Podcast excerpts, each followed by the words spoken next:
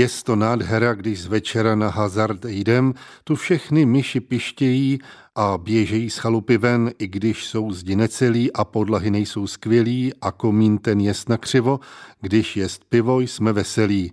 Tak to byla část textu písničky Pochod na Fort Hazard Mickey Horevoli, nejzasloužilejší žijící osobnosti české tremské hudby a právě o této magické jihočeské lokalitě, jakož je o studentském mládí v Bechyni a historickém natáčení v Českobudějovickém rozhlasovém studiu, jsem si s Mikim Revolou o jednom mrazivém prosincovém podvečeru povídal, samozřejmě na hazardu. Mickey Rivola, který se narodil 12. dubna roku 1942 na Kladně, je autor plejády tremských a folkových evergreenů, Bedna od whisky, Bál v lapáku, Nejšťastnější z chlapů, Jarní kurýr a mnoho dalších. Spolu s bratrem Vabim založil legendární skupinu Hobous. Zároveň je Mickey spisovatel, výtvarník a pochopitelně tramp.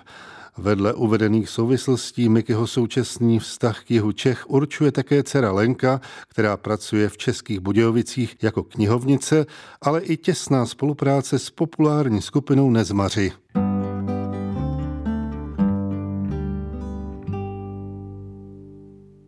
Jak vstoupily Jižní Čechy do tvého života? To musím sáhnout teda hodně hluboko. Můžu začít ve 12 letech. ve 12 letech já jsem kladeňák, pocházím ze sokolské rodiny a v těch 12 letech jsem se stal členem takového turistického oddílu, to byl vlastně schovaný skautský oddíl, jak to tenkrát bývalo. A někdy v roce 1954 jsme vyjeli na náš dneska kultovní hrad, to je Tejřov na Berounce. No, jako malý skauticí a tam jsme se prvně potkali s trampama. Já jsem z rodiny, která s trampingem nikdy neměla nic společného. Táta byl obrovský knihomol, náčelník Sokola, máma Sokolka a brácha byl o sedm let starší Vaby. V té době byl spíš posedlý swingem a jazzem. No. Byli jsme taková ta vzorová rodina a v 650. roce se to všechno najednou zlámalo. Táta po různých peripetích zemřel, protože byl zavřený taky a tak. Ale kvůli tomu, že šířil letáky nebo když se spojovala sociální demokracie s partají a tak, no, Firlinger. No a v 650. roce se to najednou všechno sesypalo. Táta na jaře umřel, mě bylo 14 let, brácha šel na vojnu k Petepáku a já jsem udělal zkoušky na keramickou školu do Bechyně, na výtvarku. A to byl můj první kontakt s Jižníma Čechama. Já jsem předtím v životě v Jižních Čechách nebyl. Přijel jsem do Bechyně, což v tom 650. roce bylo nejkrásnější město na světě, kde se s chodou okolností sešly parta ve třídě nejkrásnějších lidí, jaký jsem kdy poznal a žiju s nima vlastně do dneška. A navíc to bylo v roce, kdy začalo takový to oteplování. Jo. Trošku už to plynulo k 60. roku. A my jsme tam udělali takovou Sešla se tam, byli jsme výtvarníci, malíři, sochaři, keramika. Bylo to bohemský sídlo, žili jsme v klášteře. Byli jsme čtyři roky vlastně zavřený v klášteře. Dali jsme dohromady takovou podivnou společnost, která se jmenovala Klub Demižon. A to bylo takové společenství lidí. Dělali jsme divadlo, měli jsme skvělého profesora doktora Staška, jo, to byl skvělý režisér, osobní přítel Verichův, ve světové premiéře jsme hráli Gorilla Ex Machina nebo Záhada Cliftonova kladívka. Vydávali jsme si časopisy, psali jsme básně a vůbec ta škola byla nádherná, protože byly to všechno kumštíří, neexistovalo tam nějaký takový, to, čemu se říkalo na vojně buzerace nebo tak. No a začali jsme dělat muziku. Navíc jsem měl to štěstí, že jsem byl v ročníku, kde jsme udělali školní kapelu, tak já jsem učil na kytaru Karla Kryla, že jo. Viktor Soroma nám hrál klávesy a měli jsme takovou podivnou budeme orchestra. Ale to už jsem byl navočkovaný od bráchy, protože brácha po těch 12 let mě mučil doslova s kytarou. Ve 12 letech s malýma prstíčkama jsem hrál na těžký gypsony. A já jsem do té kumštířské party jsem přines tu trampskou myšlenku, protože v té době už jsem v 650. roce jsme nakladně, těsně předtím, než jsem šel na školu, tak jsme založili trampskou oseru Zlatý klíč. Jsme byli ovlivněný Foglarem a jmenujeme se vlastně podle knížky, kterou jsme tenkrát hltali z rupu Zlatého klíče. Takže z jedné strany tam bylo takový to krásné společenství, který četlo a měli jsme skvělý kantorky, měli jsme třeba skvělou profesorku na literaturu Věru Čechu, která tam přišla z trestu, protože byla členkou organizačního výboru Maja Lesu, legendárního v 650. roce. Já jsem měl obrovský štěstí, jsme ji dostali jako učitelku a Ona nás infikovala poezí a literaturu vůbec. Učila nás to, co se nemělo, co se nesmělo. A víc to bylo nádherný prostředí, kde jsme vlastně žili v loděnici a jezdili jsme nepřetržitě na vodu a byli jsme v přírodě, prostě to bylo fantastické. No. Někdy v 58. roce jsem tam zanes teda tu trampskou myšlenku a tu osadu, kterou jsem nechal nakladně, ten zlatý klíč, tak kluci za náma přijeli skladná. A strávili jsme společný prázdniny na Sázavě. Tam jsme se dali dohromady a vznikla z toho zárodek té osady klíč. No a spěli jsme k maturitě. V 60. roce jsme odmaturovali a najednou jsme zjistili, nebo jsme si řekli, že chceme spolu být dál.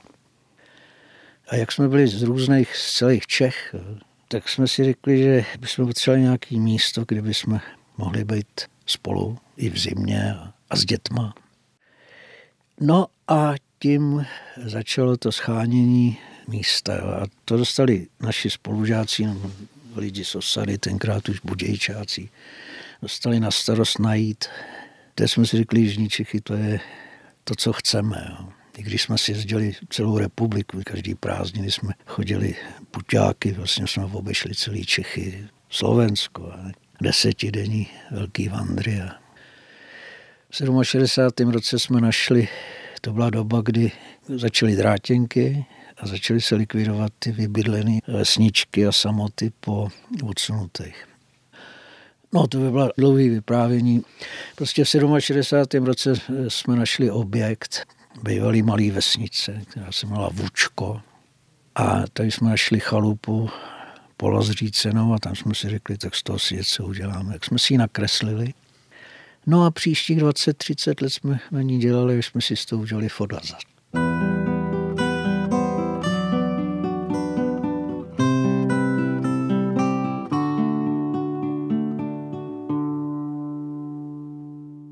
Budějčáci to měli takový jednoduchý, ty byli doma, jo. ty znali, ty Jižní Čechy mají zvláštní fluidum a my jsme se ostatní, kteří jsme byli z celých Čech, tak já kladeňák třeba z průmyslového kraje, že, tak já jsem se rázem zamiloval no, Jižních Čech. To. Já jsem žil mezi šachtama a Poldovkou. Já nevím, ta filozofie toho zlatého klíče, musím mluvit o tom, že to byly 60. léta a my jsme vlastně vědomně jsme si začali budovat republiku v republice. My jsme nebyli nikdy žádní odbojníci. Samozřejmě ten režim jsme nesnášeli, ale ne nenáviděli. Tak jako absolutní většina toho národa.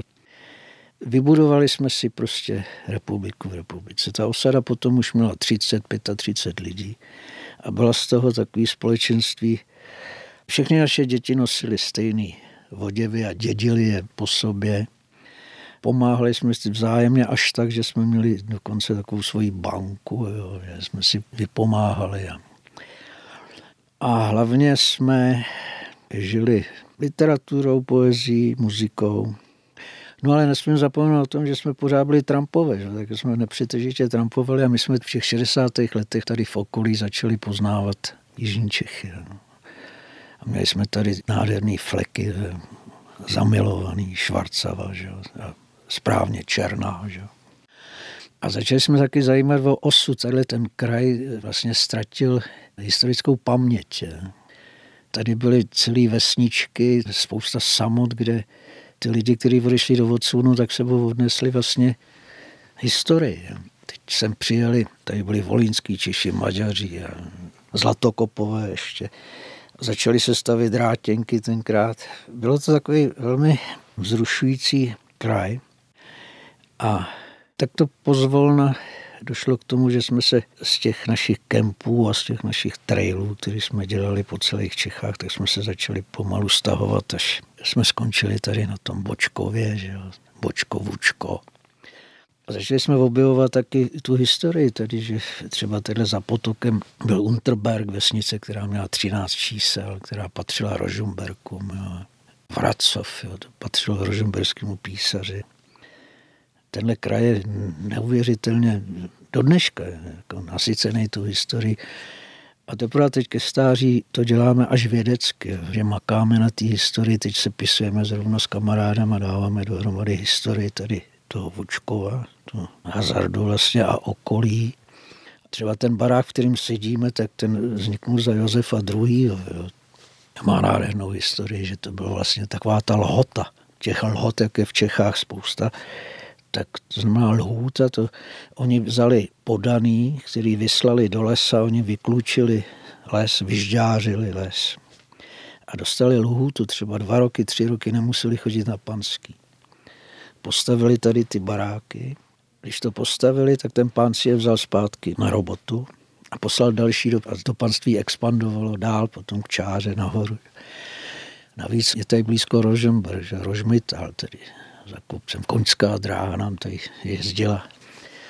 A postupně jsme se až zamilovali, až tak, že nám vlastně naši kamarádi trampové z celých Čech a z Moravy nám začali vyčítat trošku, že už méně trampujeme a víc se držíme na tom hazardu. A nám to strašně vyhovovalo a vyhovuje do dneška. Osadou prošlo 45 lidí, my jsme všichni kolem 42. ročník, totiž ten základ té osady to jsou pořád spolužáci, kteří spolu seděli v tom roce 1956 a 60. A postupně nám to nahradilo i rodiny nebo příbuzenstvo. Takže jsme taková podivná, to blbý to říct, taková komuna. Jo. A my jsme to ale nedělali až tak vědomě vůči trampingu teprve po letech. Jo. Se z toho začalo stávat až takový legendární hnízdo. Tady se vystřídala obrovská spousta muzikantů.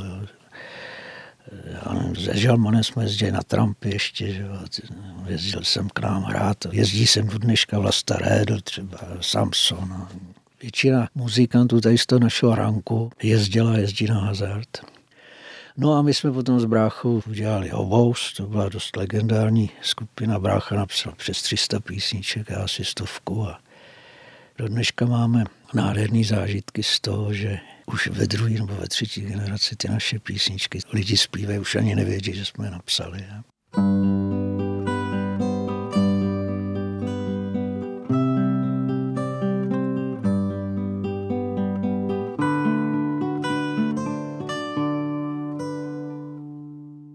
Když jsme přinesli první písničky do osady, tak jsme zpívali u ohně tak jako v Trumpové. Ve 63. roce byl v Lucerně první trampský večer. To se vůbec začalo smět, mluvit o trampech jako o fenoménu. A bylo nás 15 členy zbor, jsme vystoupili v Lucerně a ku svému údivu jsme to tam vyhráli. A začal u nás být veliký zájem, jo. že jezdit s 15 lidma po koncertech, to jaksi nešlo. Takže jsme založili skupinu Hobos, dneska legendární zpěvák, který bohužel teda užiju jenom já. A začali jsme jezdit na porty. No a porty ty už vedly k tomu, že byly první nahrávky rozhlasové a potom první SPčka, LPčka. No a v Budějický rádio to mělo pro nás zvlášť teda takový význam, že jednak Jarka, naše zpěvačka z Hobous, tak ta se přestěhovala do Budějic Prahy tak ta tady začala dělat v rádiu Pony Express, pamětníci si vzpomenou. A nás se ujal legendární zvukař pan Vaverka, na kterého máme nádherné vzpomínky. My jsme ho mučili teda strašlivě, protože byl absolutní sluchář. Já mám na ně jednu, můžu odbočit. Jo. My jsme jednou natáčeli v rádiu v Praze nějaký dvě písničky a pozvali jsme si ho se do rádia, aby nám to ohlídal. A šli jsme mu naproti na Vilzoňák. Přišel pan Vaverka, velebný, dvoumetrový stařec. A my jsme ho vyzvedli u vlaku a teď jsme ho vedli, to ještě jezdili tramvaje nahoru Vinohradskou. A tam, jak zatáčela tramvaj od Vilzoňáku na Vinohrady, tak skřípla v zatáčce a pan Vaverka se zastavil a povídal dvoučárkovaný fis. Co říkají, pan Vaverka, nešulte nás tady. On si pohvizdoval. My jsme přišli do studia, on zvednul víko a já klap a bylo to tam. tak takový to byl ďábel. Ale on nesmírně podporoval tu novou muziku jako folkaře a začal z Sengramo, že dělal strašně. Dělal sbory, my jsme ho mučili, to jsme neintonovali, my jsme vůbec neměli žádnou praxi ve studiu. A tak a on nás velmi trpělivě a s láskou nás proved, aby jsme vůbec mikrofony uměli dělat, aby jsme sykavky a tak dále. No a ten vlastně stál u toho, to, jestli se dá mluvit o bedně od whisky jako o legendární písnice, tak původní jsme natočili s Vaverkou. To bylo tak, že jsme točili asi čtyři věci – a Vaverka říkal, to je málo, abych tam potřeboval ještě nějaký takový zákusek. Nemáte něco nového? A já jsem tenkrát napsal bednu whisky asi za půl hodiny si měl hotovo. A když jsem jí přines do kapely, tak babi mě povídal, prosím tě, to se nedá poslouchat, to je šílený. To je šílený, vybodni se na to. No a když se ten Vaverka říkal, jak nějaký zákusek, tak jsem mu říkal, já bych měl tadyhle něco. A babi říkal, nedělej to. Nicméně jsme to naspívali. A Vaby nakonec vydával takový zvuk takového škrceného chlapa. Vaverka říkal, to není ono. Počkejte chvilku, já se na to podívám, k nás zavolal a pustil ten závěr a udělal tam ten stop time a pustil to do halu. Jako. A to bylo ono. Jo. Takže ten stop time zakopní do té bedny a šluz, kdo zpívá dál, tak zaplatí celý hospodě pivo. Že?